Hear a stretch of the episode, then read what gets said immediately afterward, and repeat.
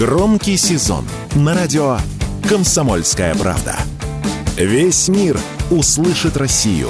Весь мир услышит радио «Комсомольская правда».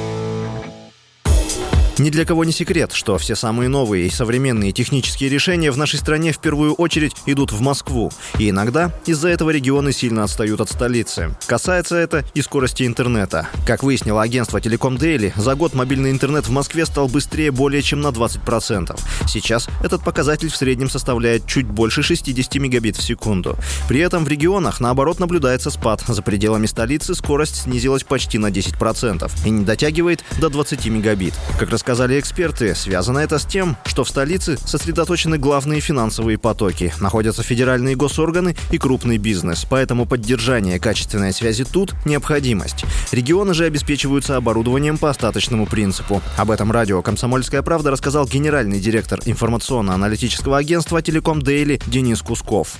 Москва для всех игроков рынка, операторов является э, регионом номер один. Выручка там растет огромными темпами. А что касается регионов, то действительно ситуация там не такая радужная. Действительно есть тенденция, то, что скорости немножко проседают.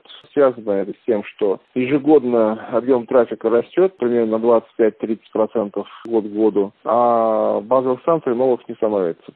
С уходом западных компаний ситуация в сфере связи стала более напряженной. Зарубежное оборудование и комплектующие более не поставляются в Россию, а отечественное оборудование будет в лучшем случае через год. Поэтому в ближайшем будущем интернет может не просто стать медленнее, но еще и подорожать, уверен Денис Кусков.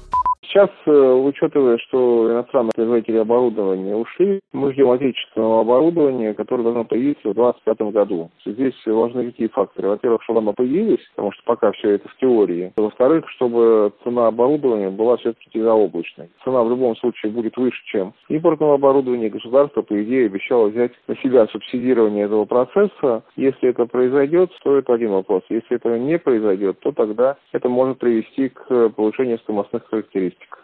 Проблемы в сфере связи в последнее время все чаще всплывают в СМИ. Так, недавно операторы отменили взимание платы за раздачу интернета с мобильного устройства по указанию ФАС. В компаниях называют эту меру вынужденной и также связывают с ростом расходов на оборудование. А в конце октября крупнейшие отечественные провайдеры спрогнозировали рост цен на интернет. Василий Воронин, Радио «Комсомольская правда».